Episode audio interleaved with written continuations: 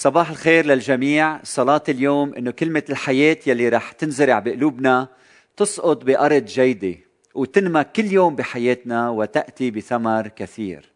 وهذا الثمر يكون خلاص لكثيرين في بلادنا. موضوع اليوم هو حول الانتقام. ورح نتعلم مع بعض كيف نكسر دائرة العنف في حياتنا بواسطة المحبة ونتحرر من الانتقام. والقراءة هي من متى الفصل الخامس. الأعداد 38 ل 42 إذا بدك تحضر قلبك لحتى تستقبل ميلاد يسوع الملك بهيدي الأيام أفضل طريقة أنه نقرأ عظة الجبل ونطبقها بشكل يومي. وعظة الجبل بتقلنا بمتى 5 38 سمعتم أنه قيل عين بعين والسن بسن. هيدي الوصية أخوتي عين بعين وسن بسن بحسب سفر اللاويين 24 كانت التوقعات منها أنها تطبق حرفيا وهي مذكورة بأكثر من مكان بالعهد القديم والنية خلف ورودها أولا عدم إظهار الشفقة نحو الظالم لماذا؟ لحتى الكل يسمع ويخافوا وما يرجعوا يعملوا الشر ثانية ورقم اثنين بتتضمن هيدي الآية الإنصاف في العقاب أيضا. فالمقصود هو الحد من الانتقام المفرط المرتبط بالثأر الأعمى. يعني إذا جارك سرق بقرتك بقرة من مزرعتك ما بتقتل له زوجته بل بتاخذ له بقرته. إذا قتل حمارك بتقتل له حماره وما بتقتل له ولده. فإذا صف سيارته محلك بتتشك عليه و وبتاخد حقك وبتصف محله لكن ما بتكسر له سيارته. فالإنصاف في العقاب كان أمر مهم جدا. رقم ثلاثة مش الهدف من هيدي الوصية إباحة الانتقام الشخصي والتشجيع عليه. ضربك بروح بنتقم وبضربه. الشريعة كانت ضد الانتقام. فلويين 19 18 بيقول لا تنتقم ولا تحقد على أبناء شعبك بل أحب قريبك مثلما تحب نفسك أنا الرب. اذا هيدا القانون العادل عين بعين وسن بسن وضع لتزويد النظام القضائي بالصيغه بصيغة عقاب جاهزة وعادلة لتجنب الأخذ بالثأر والانتقام الشخصي. المشكلة يلي صارت إنه هيدا القانون استغل لطلب الانتقام وكان كل شخص أو أي شخص ما ممكن إنه ينتقم من شخص آخر وكان يبرر فعل الانتقام هذا بإنه الوصية بتسمح بذلك. فحب الانتقام للأسف موجود بطبيعتنا القديمة. إذا حدا لعنك بتلعنه إذا حدا اتمنى الموت لأولادك بتتمنى الموت له. إذا حقد عليك بتحقد عليه إذا ما سلم عليك ما بتسلم عليه. إذا خانك بتخونه إذا حكى عليك بتحكي عليه.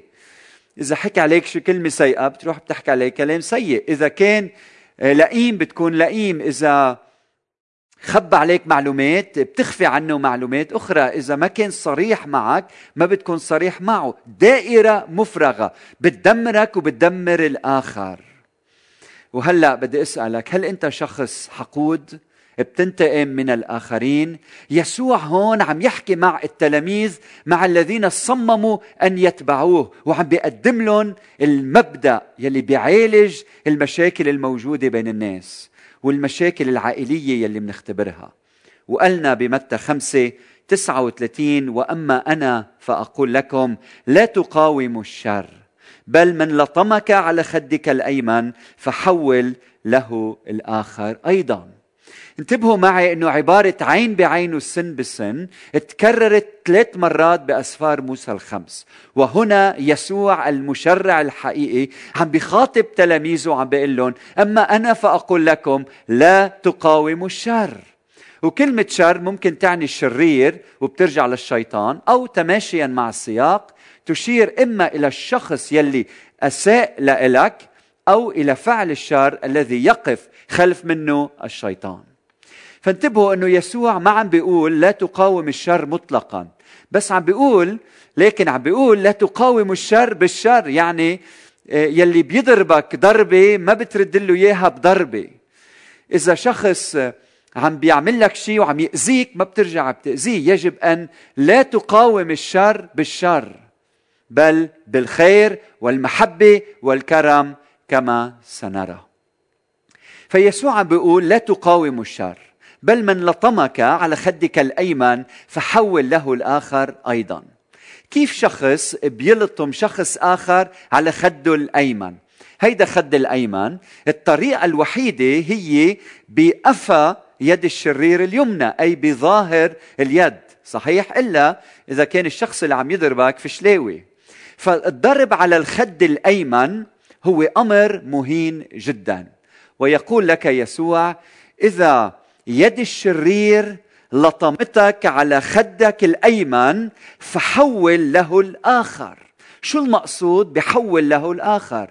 أمران.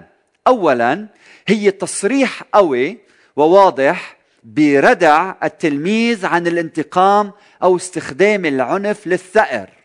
ورقم اثنين حول له الآخر يعني كن مستعدا لتحمل المزيد من الألم إن لزم الأمر بهدف أن تحول هيدا الشخص المسكون بإبليس إلى تلميذ قديس. هيدا ما بيعني إنه ما لك حق إنك تحتج أو تعترض على الظلم. يمكن تحتج ولك حق تحتج. ولكن لا يحق لك أن تستخدم أي نوع من العنف أكان جسدي أو معنوي أو نفسي. فالدرس هنا أخوتي هو مهما كثر الشر في العالم من حولنا فهو لا ينتقل إلى حياة المؤمن. يعني عدوى الشر لا تصيب المؤمن وهيدا درس مهم جدا.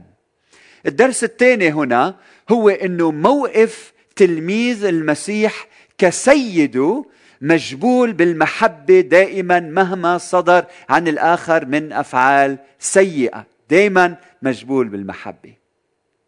والدرس الثالث إنه عبارة وحول له الآخر عبارة قوية. والمطلوب إنك تقوم بهيدا الشيء بإرادتك وهذا يبين بأنك لست مؤمن خنوع وضعيف تستسلم للظالم ابدا. هيدي علامة إنه حياتك تتسم بالغلبة على الذات وعلامة الاستعداد لاحتمال الإهانة طوعا من أجل كسر دائرة العنف وربح الشرير إلى داخل عالم الحب. بعد مرة خليني اعيدها لحتى تكون واضحة بأذهاننا. لما قال يسوع وحول له الآخر هيدي عبارة أخوتي قوية وإنت بتمارسها بإرادتك. وهيدا بيبين إنك أنت منك مؤمن ضعيف مغلوب على أمرك بتستسلم للظالم ابدا. هيدي علامة إنه حياتك متوجة بالغلبة على الذات وعلامة استعدادك الكامل لاحتمال الإهانة والعار طوعا من أجل كسر دائرة العنف وربح الشرير إلى داخل عالم الحب. هيك بيعلمنا يسوع. وبذكرنا هذا الكلام بيسوع نفسه. وبما قاله في أو ما قيل عنه بإشعياء بالروح إل أسلمت ظهري للضاربين إشعيا خمسين ستة وخدي للناتفين ولم أستر وجهي عن الإهانات والبصاق. فاليوم ربنا وهب الكرامة الحقيقية للناس وديان الجميع يحثنا عم بيشجعنا على عدم مقاومة الشر بالشر والانتقام الأعمى فهل بنطيع كلامه هذا؟ هل منكسر دائرة العنف ومنربح الشرير لله؟ بهيك ظروف نحن منمتحن ومنكتشف إيمان الشخص إذا كان إيمان حقيقي أم لا وبمتى خمسة أربعين بتابع يسوع كلامه بيقول ومن أراد أن يخاصمك ليأخذ ثوبك فاترك له رداءك أيضا. هيدا مثال آخر يقول من أراد أن يخاصمك أي من أراد محاكمتك أمام القاضي تياخذ ثوبك فكلمة يخاصمك هي في الأصل هي مصطلح قضائي والمقصود بها إذا أراد خصمك شكواك أمام القضاء وأخذ قميصك فوصية المسيح لك إنك تترك له باختيارك الرداء أي الثوب الخارجي. أيضا يلي كانت الشريعة تمنع الخصم من المطالبة به. فممكن إنك تاخذ كل شيء من الإنسان إلا رداءه الذي كان أكثر من رداء. كان للفقير أيضا الغطاء والثوب الذي ينام فيه. فممكن إنك ترهنه من شخص آخر لكن مجبور إنك ترد له إياه قبل غروب الشمس. فشو هو المبدأ يلي عم بيعلمنا إياه؟ الرب يسوع المسيح هنا.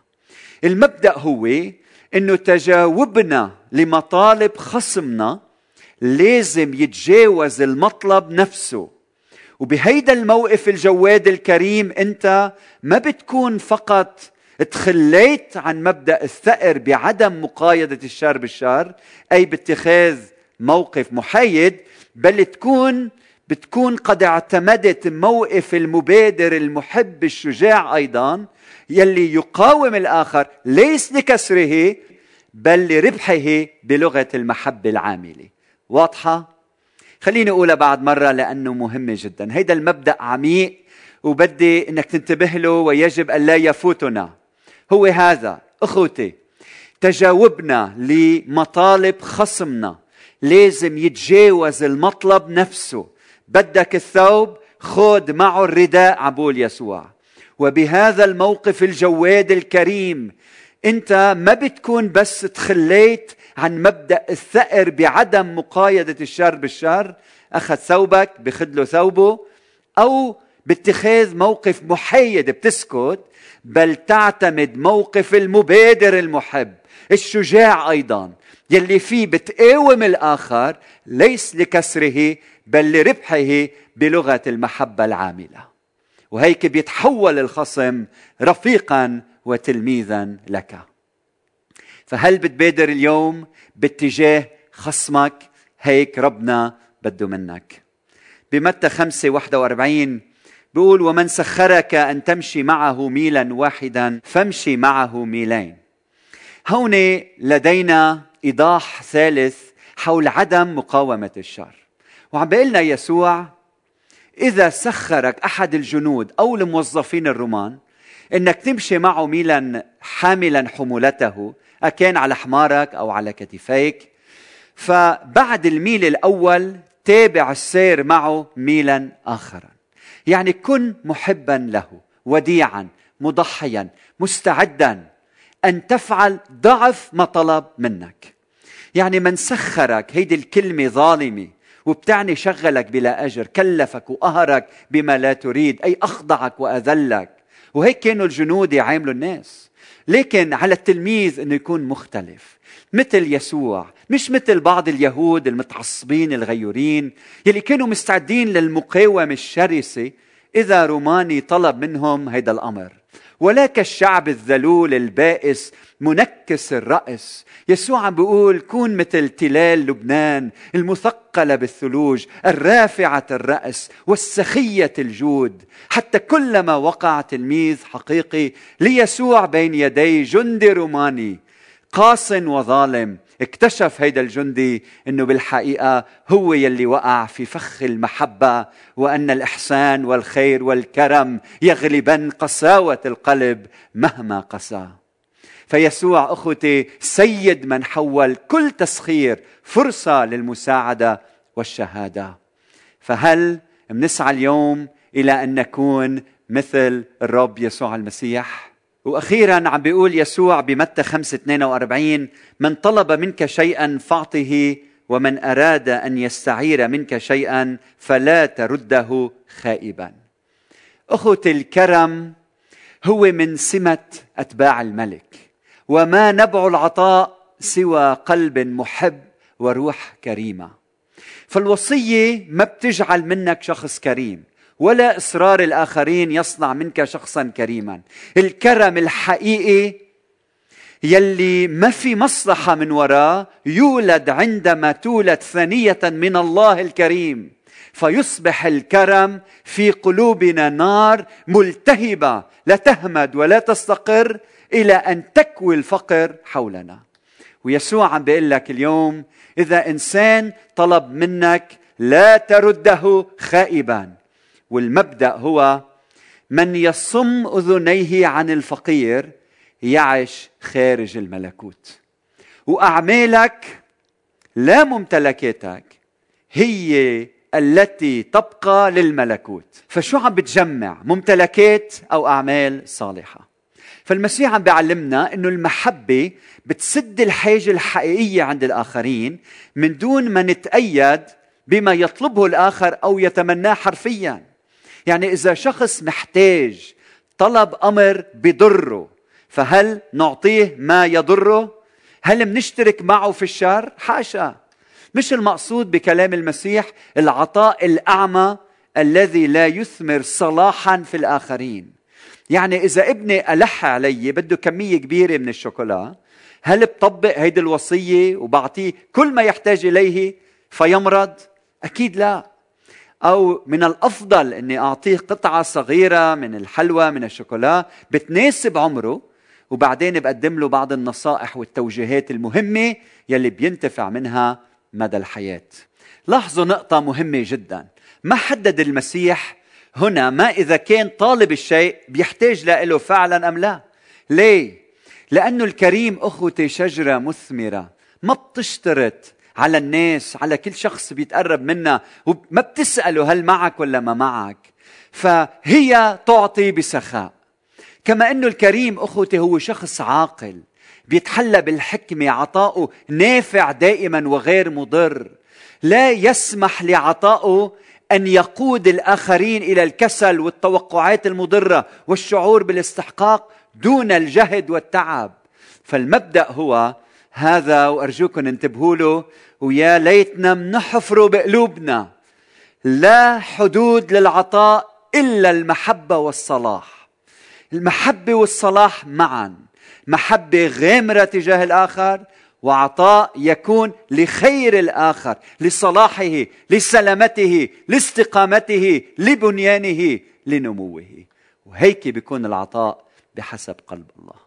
والسؤال لنا اليوم هل عم نسعى إنه نعيش حياة الكرم والعطاء بهيدي الأيام؟ وبالختام اسأل نفسك هل أنت شخص ينتقم؟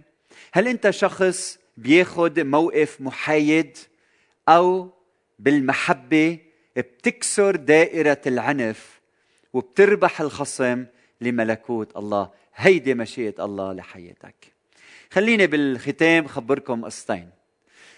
كان يا مكان بإحدى الكنائس شماس عم بلم العطايا يوم الأحد. وصل لعند سيده عم بتنكش بجزدانها وهي وعم بتفتش على المال لحتى تحطه في السلة. فسقط من حقيبتها الريموت كنترول يعني جهاز التحكم الخاص بالتلفزيون. فسألها الشماس بعد الخدمة هل أنت عادة بتجي على الكنيسة وبتجيبي معك ال remote control؟ قلت له طبعا لا. لكن لأنه زوجي ما بده يجي معي اليوم إلى الكنيسة فكرت بأسوأ شيء ممكن أعمله بطريقة قانونية حتى أذيه وهو إنه يجيب معي ال remote control إلى الكنيسة. وهلأ أنا متأكدة بإنه جانن بالبيت. ويسوع عم بيقول مش هيدي الطريقة لحتى نربح الآخر للمسيح. القصة الثانية بتحكي عن جندي مؤمن بالجيش كان من عادته بنهاية النهار إنه يقعد يقرأ الكلمة المقدسة ويصلي قبل ما ينام. ويوم من الأيام كعادته كان قاعد عم يستعد لحتى ينام جثى على ركبتيه بجانب سريره وكان عم بيصلي. وأثناء الصلاة بيقوم جندي آخر شرير وبياخذ حذائه وبيشبقه عليه وبيصيبه في وجهه. وصار الجميع يضحكوا ويسخروا منه وتوقعوا إنه هلأ بده يصير في مشكل كبير. لكن هيدا الشاب ما رد على حدا. وبصباح اليوم الثاني استيقظ هيدا الجندي الشرير وتفاجأ لما شاف حذائه الفرتين حذائه مدهون ونظيف وعم بيلمع قرب سريره. ويقال إنه كانت هيدي الخطوة الأولى كانت هيدي الخطوة بداية لتحول جذري في حياة هيدا الجندي الشرير. فشو رأيك اليوم؟ نتعلم من يسوع كيف بمحبتنا وعدم انتقامنا منربح العالم ليسوع المسيح. آمين.